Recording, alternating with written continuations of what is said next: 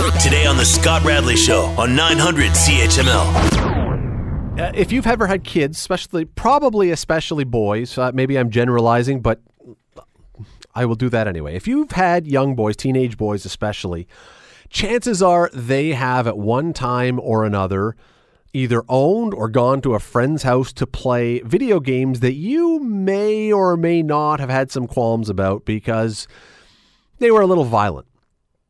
I mean, Grand Theft Auto may be the granddaddy of those games, but there are others for sure.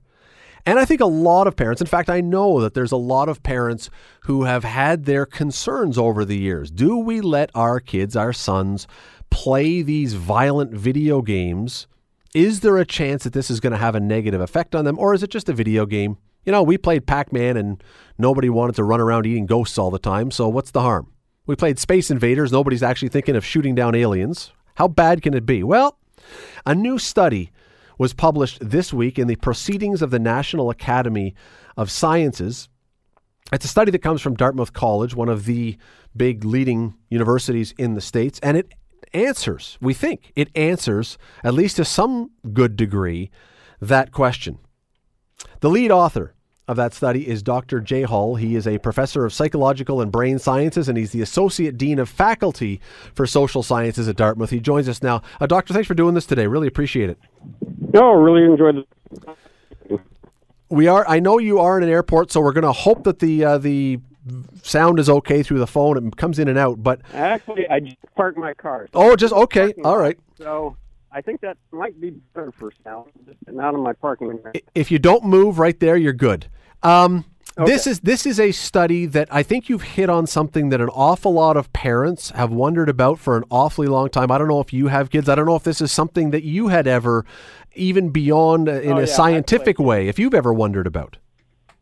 Oh yeah, um, I play games. I started. I'm 66 years old. I, all the way from like Pac-Man and Galaxians through uh, Theft Auto. I've I've played a lot of different games. My kids.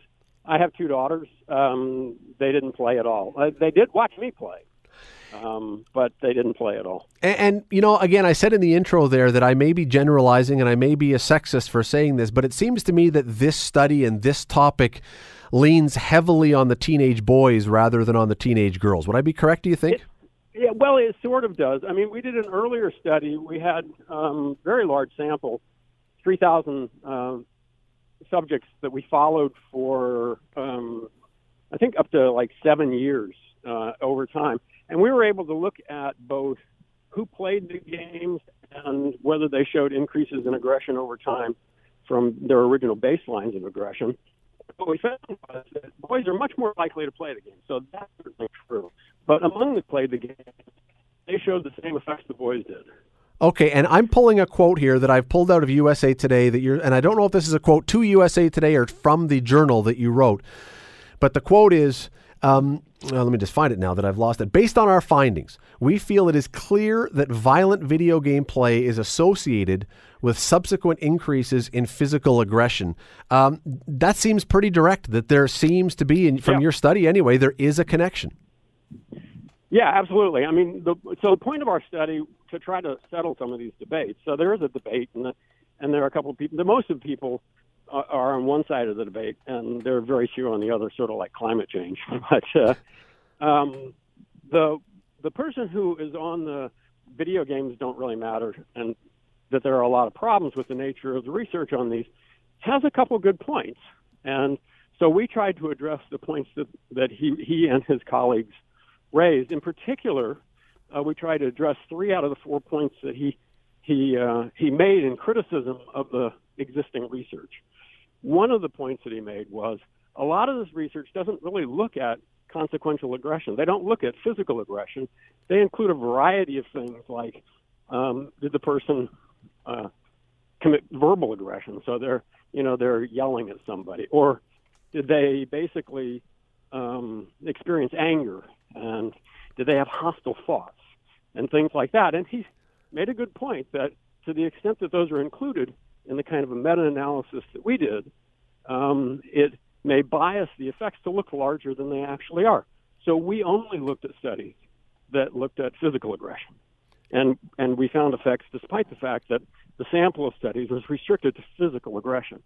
The second criticism they raised, which has some validity to it, is a lot of studies don't include other kinds of variables and try to statistically control for them, like gender or like parental style or educational background of the parents, socioeconomic status. There are a variety of things that you could use to try to statistically um, control. It isn't a true uh, experimental control, but statistically control for background variables. And what he said is a lot of studies don't include those.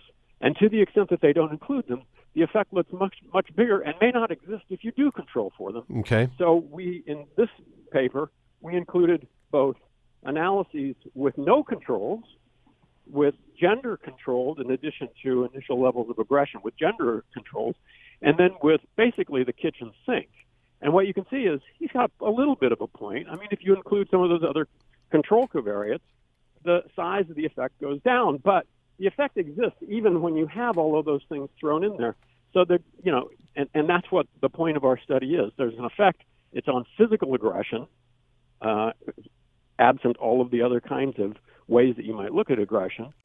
You're listening to the Scott Radley Show podcast on 900 CHML. Talking with Dr. Jay Hull, who is a professor at Dartmouth College. We're talking about a study that just came out this week about physical aggression and violent video games. And this study says there is a connection. It's a question that people have been asking and worried about and debating forever. And just before the break, Doctor, we were talking about the, the controls that were put on this study to try and make sure that it was as accurate Yeah. as possible. Yep. Once that's all done, Yeah. what are the numbers? What are the percentages? Uh, surely not everybody who plays a violent video game is going to go out then and be violent. So how, how No. what effect does it really have? How You widespread? know, yeah. So there are a variety of ways to look at that, and I'm not going to bore your or or confuse your audience with statistical analyses. I have, you know, I teach statistics. I teach graduate statistics, but uh, let me put it this way. So we had a study. It, our study is actually the largest study that's in the meta-analysis, and I can go within there to try to more accurately and, and descriptively answer your question. So one of the one of the things we looked at was we just we just took people who play a lot, people who don't play very much at all, just high versus low. Then we took those. These are all kids. They're about 12 years old, and one of the variables that we have is have you been sent to the principal's office for fighting? And at the first time point, the kid said that hasn't happened in the past month. So none of the kids had been to the principal's office for fighting in the past month. Then we separated into, them into high violent game players and low or non-players. And then we looked at them eight months later. So it's an eight-month time window, and we asked them, "Have you been sent to the principal's office for fighting?" And basically, we saw that the kids who were high game players were twice as likely to be sent to the principal's office for fighting than those who were low game players. And then you go, okay, well, that's it's kind of a rare event to be sent to the principal's office, you would think. So within that eight month window, for the low game players, about 5% of them were sent to the principal's office for fighting.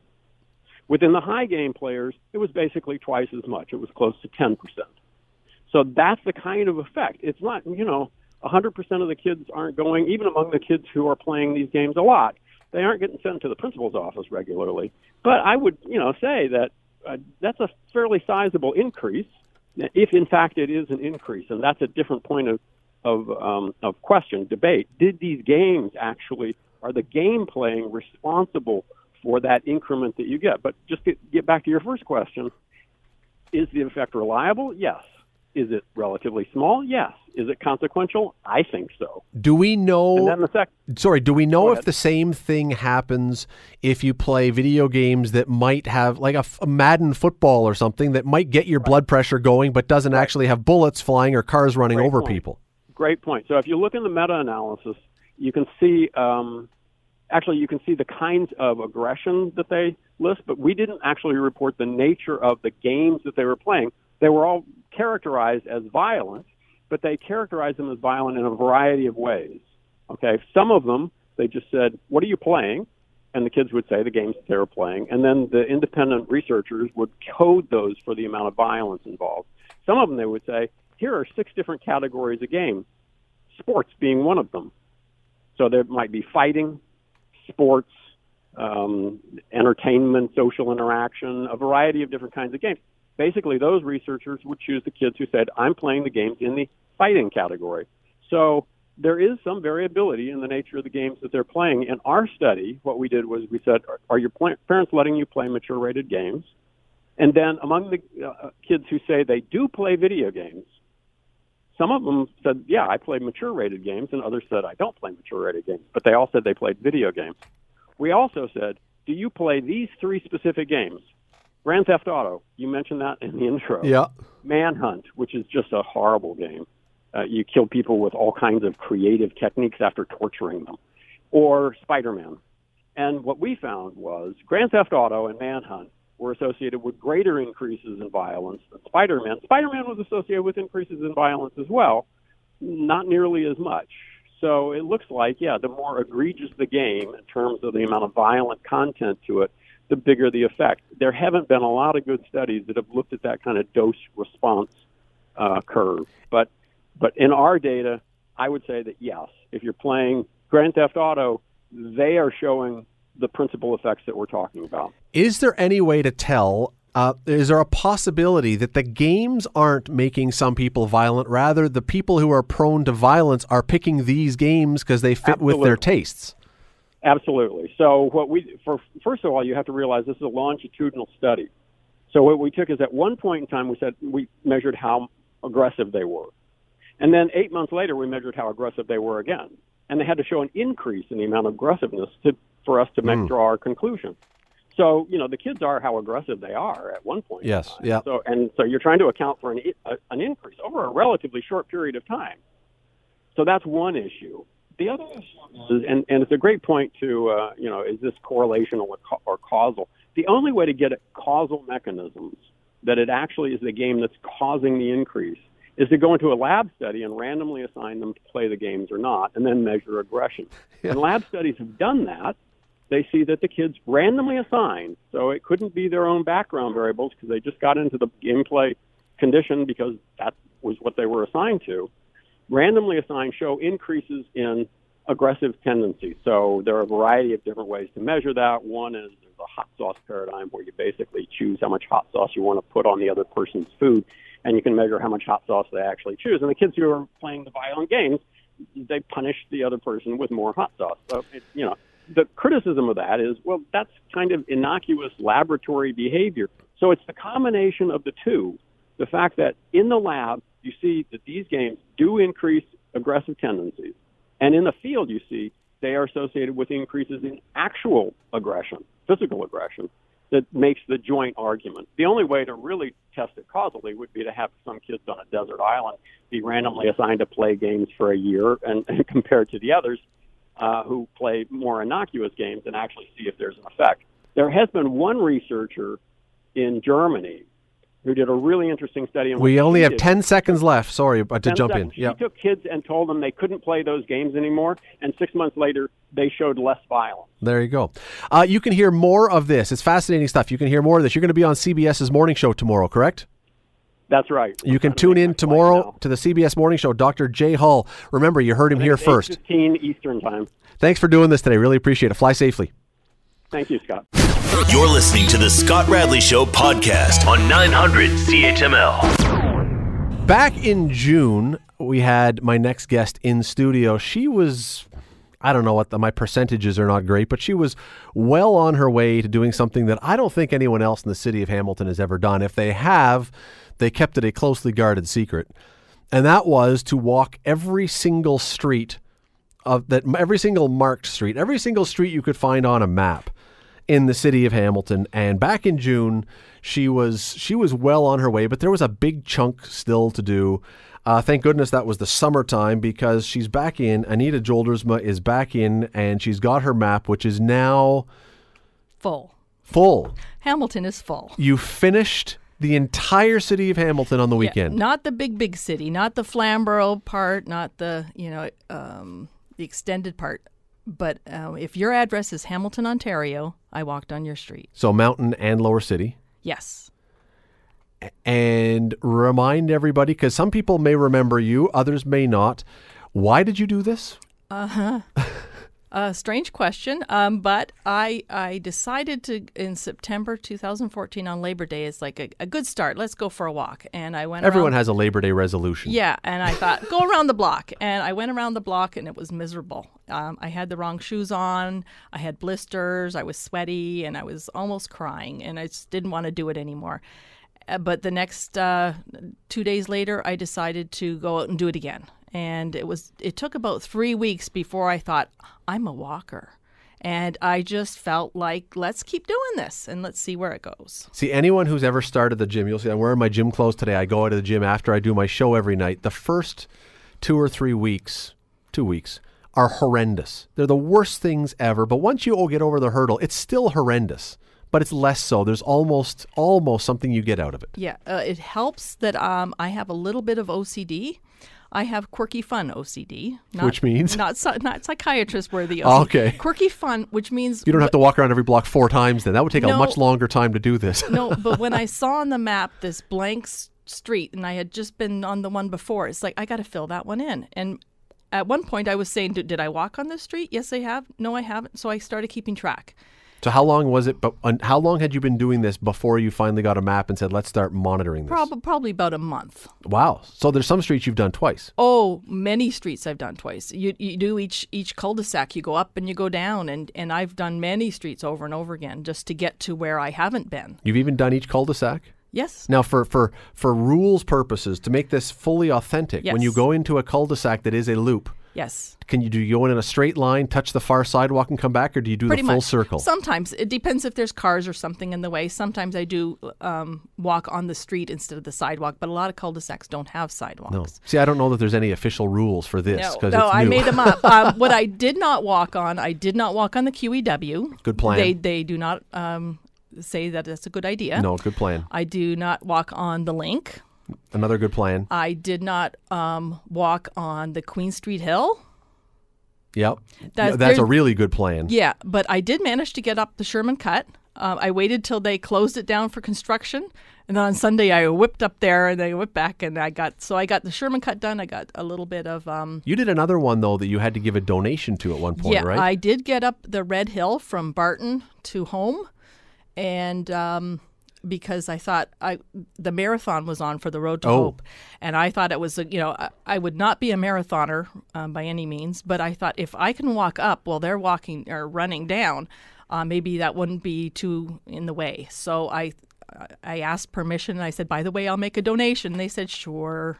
So I was really happy to be watching all the runners come towards me, and I I walked on the red. Because some of these places you do have to pick your spots. I mean, you really do. It is it is dangerous. We hear stories every day of people on bikes or people on being hit by. This is not about taking your life in your hands. Yeah, no, I'm I'm quite uh, uh, a wuss when it comes to that. I'm quite safe. Um, but it's funny that the only close call I had was walking through um, at a light through a crosswalk when I was supposed to be, and, and not you know somewhere I wasn't supposed to be. And someone came Someone close. was turning left, Ah. and it was it was so close that the person waiting at the light, I, I heard them swear because they thought I was going to be hit. now, did you ever the ones you didn't get? Did you ever get up Queen Street Hill? No, I, there's unless they close it down. I So that's the one unmarked thing. That, Yeah, the, the little asterisk. Yeah, it's like I don't know that you're allowed to. It's it's like the there's signs on the Linc saying you can't. It's No. signs on the QEW saying you can't, but it doesn't say you can't. But I don't think it would be wise to be walking down No. that thing. So when uh, uh, so you start about a month into this, you start keeping track of the roads. Yep. And there's a lot of streets, a lot of roads in this city. How long was it bef- when you started to think I'm going to do the entire city? Because you know when you start and you're even doing it for a month, it's going to be a very very small amount on that map. It's going to be awesome to look at that thing and say I've got to do everything. Yeah. When did you say, "Oh, let's just do the whole thing"? Well, I started with the Hamilton Mountain, and um, I, I live on the mountain, and so I would go to the edge of the mountain, and then I started uh, going down the steps occasionally, and to get to get somewhere. Um, and then I thought, well, let's walk down here a little bit, and I was starting to discover the city in ways that I just had never seen, and downtown was so interesting, and it was so fascinating to see the Did you normally get down there like for normal life? Occasionally, no, not too many appointments or anything down there. But uh, uh, what I would do now for my walk, I would find a place to park and then try and you know um, go to a store down there or you know s- see things that I've I'd never seen before. So Any places that you went? I mean, eh, look, everybody has a neighborhood they feel very comfortable in, and other places that because it's not familiar, they don't feel comfortable. Any places that you were fearful? It- That's an interesting point. Um, I had walked down near um, the the general hospital um, just after there had been like some violence the night before, and I thought, oh, maybe this isn't that wise. But when I walked there, it was eight o'clock in the morning. Um, people were taking their kids to school. Uh, There was crossing guards. It was just regular people, and I thought, okay, you know, my my impression is not what what it is, and I thought maybe not wise to be there at three in the morning, but there, during the day, lots of wonderful people are. All the walking done in the daytime? Almost all, yes. Usually early morning. You're listening to the Scott Radley Show podcast on 900 CHML. You are in your car driving to the end of your street to pick up your mail, my guest in studio wags her finger and says, Shame on you. She's not actually doing that. But um, she has walked every single street in the city of Hamilton. She's just pulled out her map here that she has marked it on, which Anita, Anita Joldersma, by the way, I think you're, that is something you're going to have to get framed now. Yeah, somehow. Somehow get pla- it's going to be a big plaque. It's going to cost I have to do a GoFundMe or something to get the plaquing done. But um, but it is it is a, a, an inspiring, amazing thing to see all the streets that you have been on. There are what are the just for people because they obviously can't see it. Where are the boundaries roughly that you walked from? Well, I went to City Hall and I asked them what the boundaries were for the voting, and so they told me. And it's there's this little uh, graveyard up near Burlington that's actually Hamilton, and it was I think Grays Road in um, Wow, way out in the Stony east. Okay, yep. Yeah, that's where some of the boundary is, and then you go. Then I did. Uh, to um, Ancaster, and then I went to the edge of Dundas, and yeah, so went to Glanbrook. And yeah, way up to Glanbrook and then right down to the industrial parts into the Yeah. north end, right into almost into the water. Not quite into Yes. the water, but um, Yes. Now Saturday, you so you're fit. Did you know you had always um, um, refresh my memory because when you were here in June, you had a plan for how you wanted to finish this, correct? Yeah, I, I didn't know for sure, but I th- I was starting to run out of streets that were special, so I thought, oh, I'm going to set aside Carrick Street. Why Carrick? Carrick, um, our last son moved out and made us empty nest empty nesters, and he moved to Carrick Street. So it was a little bit of symbolic of beginnings and endings, and And, where is Carrick Street? Carrick is down by the uh, stadium. Okay. And so I also have a friend who has been writing a story about Evelyn Dick, and she lived on Carrick Street. Evelyn Dick did, so it's, Mm-hmm. it's got a lot of you know history. It's a it's a charming little street. So and had you left other streets around Carrick, or was Carrick a little uh, what nut the thing? little tiny just by itself. little little street. That's all I had left for Saturday. So you literally had about hundred steps left to do for Yep, Saturday. Yep. Now, when you are finishing this, I saw some pictures, I saw some video. Uh, Fred Eisenberger, the mayor. Yes. How does he find out about this? It, it was funny because I had friends said you should call the mayor, you should call the spectator. That they, they'd love to cover this, and it's like, no, I'm not going to do that. I'm not going to call up the mayor and say, hey, you know, want to walk with me? So it didn't sound like a good plan if I did it that way. So as I was walking, um, I was going around the block to start the thing. I noticed that it was a Ti-Cat game, and across the street from where I was standing was um, the mayor doing his campaigning stuff, shaking the hands. And so I thought, okay, now I got to go over and just say so it was I'm a complete doing. fluke that he was there. Ab- I had no idea, and I wouldn't have picked a Ti-Cat game to finish uh, because there was no parking down there. so I had a hard time actually. Um, so I went across the street and I just mentioned I was doing it. And he said, Hey, can I come? And it's like, Sure. So he and a couple of the staffers came along and they walked with me. And my daughter had a, a finish line ribbon, and my cousin had some flowers. And So where is when you look at the map, and I don't know how good or bad your memory is. I don't know if you can look at every single street and have an immediate recollection. That would be really impressive if you could. But there must be a place or two places that you would say, you know what, if I had a free day, I'm going to drive my car. That's where I want to walk again. Where, where's the place in Hamilton that you want to walk? Where should people want to walk because it's the nicest or best place? Oh, there is there is no one place. Um, places like James Street are great. Um, anywhere. What I found it interesting is that if you go into um, the the suburbs and you you see people, you nod at them and you smile. If you're on the main street, you don't do that because you, we are all just you know we don't know if we belong. But if you're in their suburb, they think you belong, and so all of a sudden you're you're a, a friend almost, and it's it's really an, a neat uh, sort of experience. To Do you ever get lost? Yes, that's why I have my map, my walk app with me. There's many times I thought, oh, I'm in the wrong area. Really? So you've been somewhere and then you had to look at your phone or whatever and say where exactly I, am so I? I have been one of those people staring at my phone uh, when I'm walking, and I haven't hit the, you know, a signpost or anything, but I have had to uh, because I need to know which street I have to go to next. So. Uh, it's a very personal question, and it, it's not intended as anything other than if you do this much exercise, do you lose weight? I mean, you don't need to, but do you drop weight when you're No, walking I- this much? I, I could lose some weight, but uh, walking I found was great. But if you come home and eat a bag of Cheetos, it, it won't help. Welcome to my world. You you cannot outwalk your fork, or that's what I found. That's a great line. Yes. So, um, but Hmm. it, but it, it's made me feel a lot better. I feel stronger. I feel uh, like I have a little more stamina, and it, that that's a, a really good benefit. Walking is a great benefit. Well, because it seems that a lot of people don't want to go to the gym. I mean, I hate doing it, although I'm, I know it's supposed to be good for me. But if you can't, this seems like a pretty darn good way to, as I say, to lose a few pounds and get in a little bit of shape and see the city. And yeah, I started loving it. well, So- and you're wearing a shirt right now that sort of in two lines tells the story. Uh, you are it says future author of the short story Confessions of a Streetwalker. I know that's going to be a bestseller on Amazon without people having a clue what it is. Yeah, well, I don't know. they might. They, what I am part of a writing group. Uh, we meet at Ter- Terryberry Library every two weeks, and it's called the Hamilton Mountain Writers Guild. And uh, we make short stories, and we published the first book, and we're just finishing up the second book. And so a third book's going to be worked on this spring. And I thought I got to have a short story. I might as well write about that. So that's what I'm hoping to work on over the winter, and it'll get published. I'm sure year. it's going to be a wonderful story. I'm just wondering how many creepy guys on Amazon that order it are going to send it back going, this is not what I was expecting. Yeah, no, there's there's other. I'm just going to be one of a number of stories, so hopefully they'll find something else in there to charm them. Now we only have a few seconds left, but what do you do after this? You're you're done the city. Do you now take on the suburbs or do you do something else? no, I decided I will cottawample. Pardon? I will cottawample.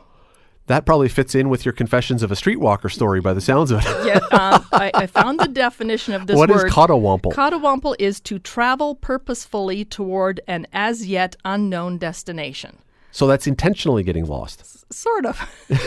so intentionally getting out there, finding purpose, and and discovering that your walk will will take you to a place that you haven't been before if you try a new place and it's it's a wonderful way to to visit your city and to get to know it and love it and feel like you belong Will there be a new map?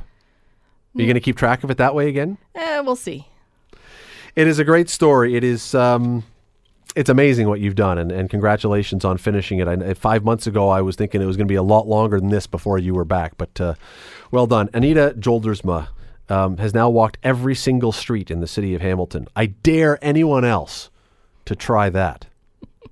Thanks for coming in. thanks You're listening to the Scott Radley Show podcast on 900 CHML. The hockey season begins tomorrow. NHL season begins tomorrow night. Toronto will be hosting Montreal, as is the way every NHL season should begin.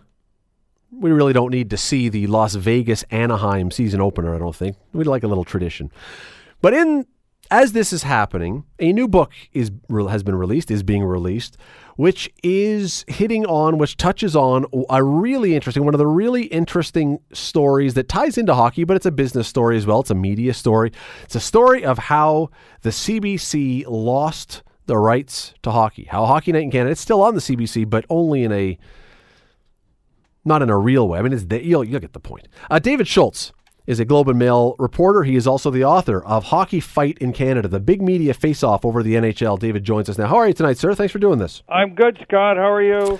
Doing very well, thank you. And you know, when I heard you were writing this book, and I've heard that this was coming for a while now, my initial thought was, I don't know who is going to be interested in that. And then I started thinking, well, wait a second. Moneyball, which is a business story from sports, was a huge hit book, was a great movie. Uh, the Late Show, which were, uh, was it the Late Show? Yeah, the, the Late Shift, which was all about the Letterman Leno fight for Johnny Carson's seat, was a behind the scenes. It was a fascinating read, and I thought, of course, this is a perfect book for Canadians about hockey and about the business of that thing. Well, it's funny you mentioned the late shift because you're not the only person who who brought that book up when they were talking about mine.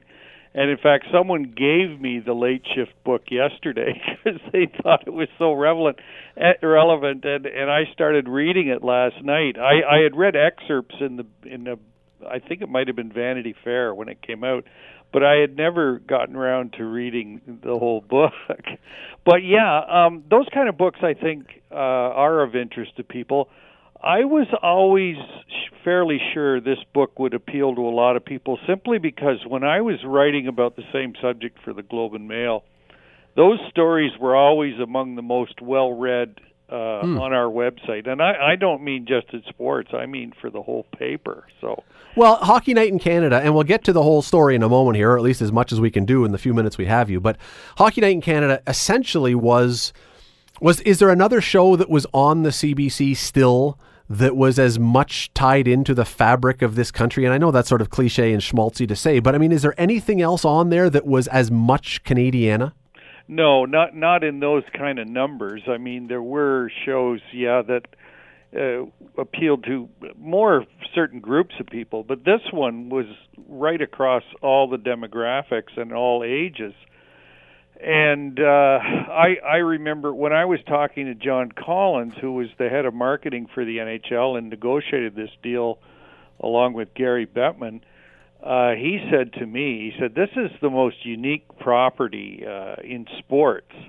and he meant everywhere because he said the only comparison in the U.S. might be Monday Night Football mm. when it comes to bringing people together. But he said Monday Night Football in the states is more like guys' night out. It's a bunch of guys going to the bar to watch football, and he said Hockey Night in Canada is is the whole family. That's that's everybody gathered around the television set uh, for most of Saturday night, and he said that's really something powerful to sell to advertisers. Well, and not and Monday Night Football. When did Monday Night Football start? 71, 72, something right around there? there. I think it was seventy. Okay, and and Hockey Night in Canada, even before TV, it was on radio. I mean, this has been yeah, a yeah, generational I mean, thing. Yeah, that started as a habit in the 30s, and you know I can't think of any other show that could come close to claiming something like that. So when you start getting into this book, and again, the book is called Hockey Fight in Canada. I'll mention it a bunch of times so that people can remember to go out and buy it and read it because it, it, looks fantastic. I'm going to be certainly buying it. Um, Amazon.ca and chaptersindigo.ca if they don't want to go to their local bookstore. I'll do that tonight. That yeah, no, I'll do that tonight. I'll get it onto the Kobo tonight. But I would have to believe, David, and you tell me where I'm wrong on this one, but when you've had a property, when CBC has had a property like this for as long as they had, it almost would seem to be a birthright for them. And uh, am I would I be anywhere close to right in guessing that when even when the negotiations were coming up, they probably figured it wouldn't actually leave? Yeah, and, and unfortunately for a lot of people who worked at the CBC, that's exactly what those guys on the nego- CBC's negotiating team thought. Was that somehow they would get to keep it just because they'd been, you know, a partner with the NHL for so long and that's sort of where the the whole fumbling of this thing started. And and they still insisted on you know clinging to the the sort of traditional setup um even though the NHL made it clear this wasn't going to work anymore. And the NHL, What do you mean sorry what do you mean by that by the traditional well, they, setup? they basically their attitude was if there's a if there's a Canadian team playing on a Saturday night or during the day for that matter. It's going to be on the CBC, and and the NHL's point was no. That's you know that was the old days. This is new. We're selling. We want far more games on the air Saturday nights and a few other nights, and they're going to go to other people. Uh, but we're willing to accommodate you in a scaled down version of Hockey Night in Canada for certainly more money, but still something you can afford and you can make money on and the CBC wouldn't go for it. And then, you know, uh, later on, Bell reached out to them several times, offering a partnership where the CBC would keep certainly one and most likely two games a night. And this is the kind of puzzling thing about it is because the way they set up their broadcast, they were only showing two games a night in every market because of the black like you know uh, they wouldn't show any more than two games in one market in a night and yet you know they weren't going to go for essentially the same thing. They still wanted to to control all of the seven team teams games from coast to coast, and that wasn't going to wash anymore. and so they ended up with nothing and uh, basically and then compounded that mistake by figuratively bending over when Keith Pelley came and said this is what the deal's going to be we get all the advertising money you show them on your channel and it was just you know they just made a complete hash of it well and there's another part of this that i was reading uh, uh, from the book and that is that not only did cbc i think maybe uh, screw that part up or at least mishandle that. But again, by the sounds of it, there may have been some cockiness that hockey would never leave because when it came time to really bring in the big guns to try and nail this thing down or at least sort this thing out, CBC left their biggest gun at home. Yeah, they. Uh, and and Bell made the same mistake as well. Um, yeah, there were there was a, a breakfast meeting at the start of what was known as the exclusive negotiating period in the summer of 2013, CBC had that right as the existing rights holder. So Hubert Lacroix, the, then the president of the CBC, along with his negotiators, Jeffrey Orridge and Neil McEnany, had breakfast with Gary Bettman, John Collins, and uh, probably Bill Daly as well – and by the end of it, Hubert said essentially, "Well, guys, uh, you're in good hands, and uh, you know, have have a good negotiation, and I'll see you again, basically, when we have the press conference to announce the deal." and, and Collins and Bettman were stunned, you know, because Bettman has a very strong sense of his importance and the league's importance, and and he fully expects when he's negotiating a major contract the most important person in that company had better be sitting across the table from him. And and that didn't happen. Lacroix didn't take an active part in negotiations, and neither did George Cope, the CEO of of Bell Canada. And that really, you know, didn't help matters, even though you know by themselves it wasn't enough to kill the deal, but it really, you know, put a damper on things when you first heard about this, because you were covering sports media at the time and TV and hockey as well as everything else for the Globe, when you first heard this, did you hear about it, first of all, when it was announced, or had you heard rumblings right before or at some point before that this was going to happen?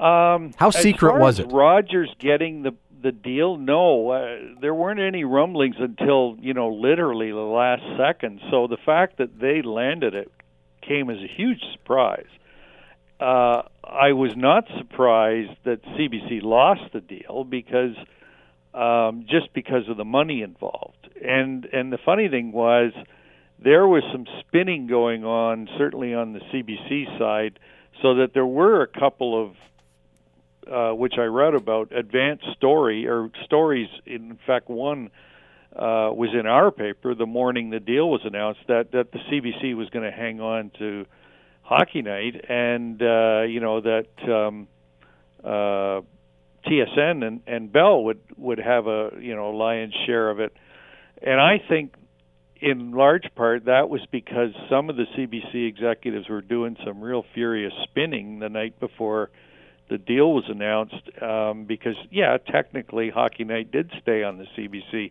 but they kind of left out the part about we'll no longer get any money, which means we just lost half of our entire advertising revenue for the whole network, and that means many many people are about to lose their jobs and many many programs are going to get canceled because of this. Well at least until the liberal government came in and gave an extra 400 billion dollars. yeah that helped them 400 million i guess. some, but you know what? In the in the short term in the immediate term the damage was done. These mm. people were laid off and these programs were canceled and uh and it it you know most uh, well I, I can't say that all of that wouldn't have happened. I mean certainly in view of the harper government's funding cutbacks a lot of that was inevitable but they really made it worse by you know by by fumbling the deal. You talk about the CBC, you talk about Bell. Do you think that the CBC and TSN, on the other hand, because TSN had had a lot of hockey prior to this, and Leafs and everything else, do you think they were shocked as well when this was finally announced? Oh yes, they were. I mean, they were completely taken by surprise because the Rogers guys, uh, Scott Moore, who resigned from today. Rogers today, he was the last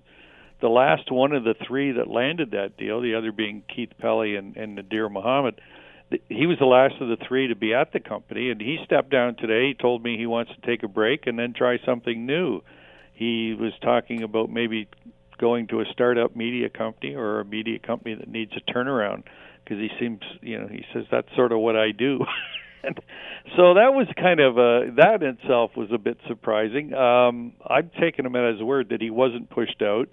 Um, I don't believe uh, Keith Pelley was pushed out either, but I I am quite sure that Nadir Mohamed, uh, yeah, he that was a little different in that the Rogers family uh, kind of soured on him for various reasons. But now I've lost track of what. We well, were no, talking talking about, about the. No, it's okay. We're talking about the surprise of this, but then. Yeah, yeah, it, it was because Moore and Pelley had a, a deliberately played down the idea that they would be bidding for the you know the big prize, because and and because they figured stealth would be their their best approach, and so they they were also able to sort of fool the Bell guys because Rogers was sort of in the middle of uh, changing CEOs.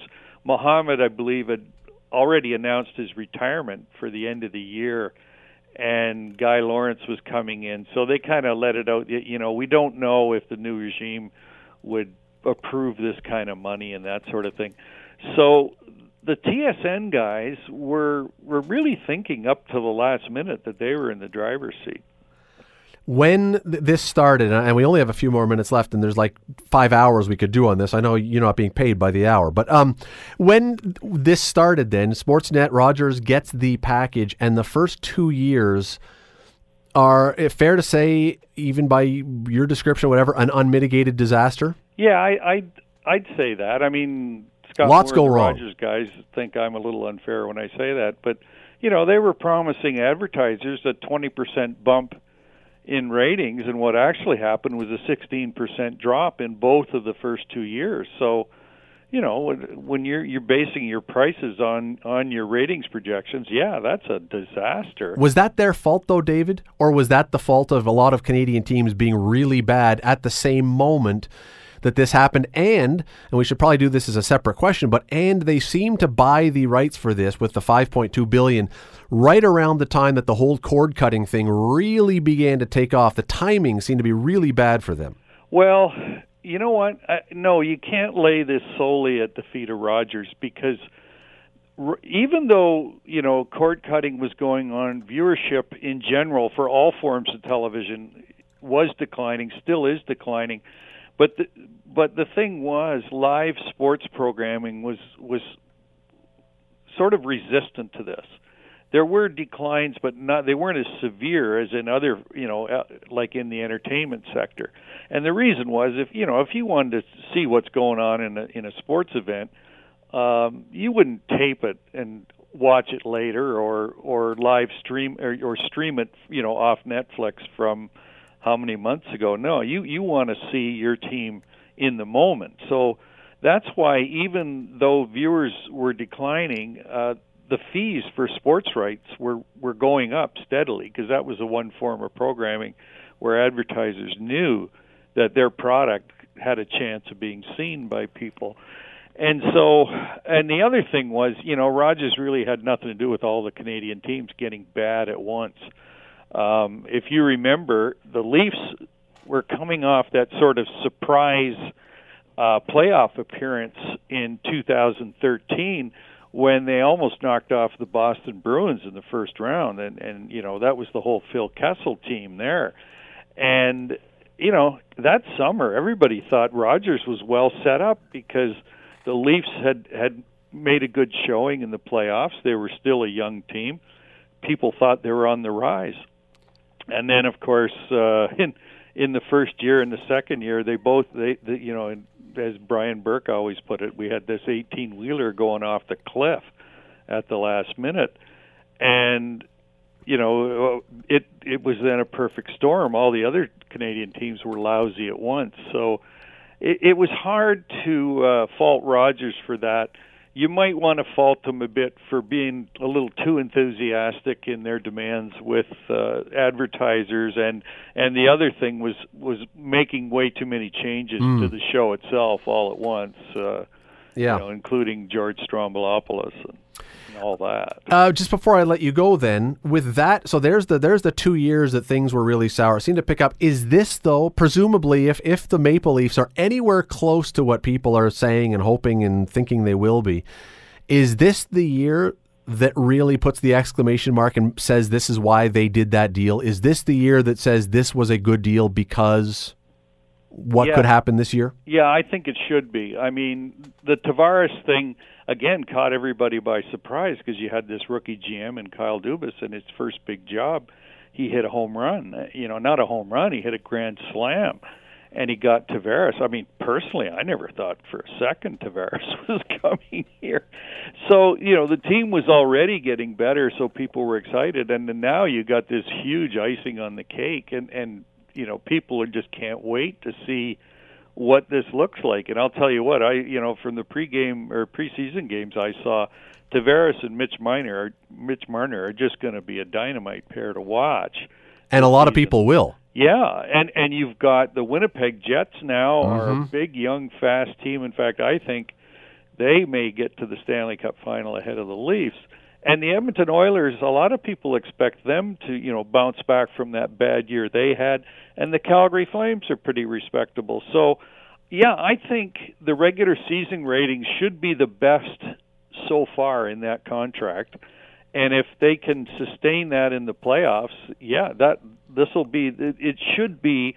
It's or it's. I let's put it this way. It's setting up to be their best year yet. And uh, Yeah, it seems like an odd time for Scott Moore to leave right before they start backing up the Brinks Well- truck every two days just to load all the ratings money into the, the back of it. But Well, he says he's got Sportsnet in a good place now. Uh, they're sort of number one more months than not over TSN in the ratings, and that was actually when they started out doing this. That was one of their top goals was to make Sportsnet the most watched sports network in Canada. And for about the last two years, and, and this is in addition thanks to the Blue Jays, sort of unexpected at the time success, they've been able to do that. And uh, you know, so he says I'm leaving Sportsnet in a pretty good place, and it's a little hard to argue that. So uh hey, why not? And and you know what? Those the job he's got. I mean, you're working 24/7 and surely it must get to you after a while, I think. uh, the book is Hockey Fight in Canada. It's by David Shoalts. The big media face off over the NHL, as you say. Get it on uh, Amazon, get it at Kobo, get it wherever you get it wherever you're going to find a book. I'm sure it'll be at Indigo or Chapters or whatever. And we will eagerly wait. I guess, David, for the follow-up book when Rogers decides to make the big push to get the CB, the uh, CFL ratings for the CFL rights from TSN. Someone else could write that one. David Shoalts, uh, you can find that book again, Hockey Fight in Canada. David, really appreciate the time today. Good luck with the book. oh, you're welcome, Scott. The Scott Radley Show. Weekday evenings from 6 to 8 on 900 CHML.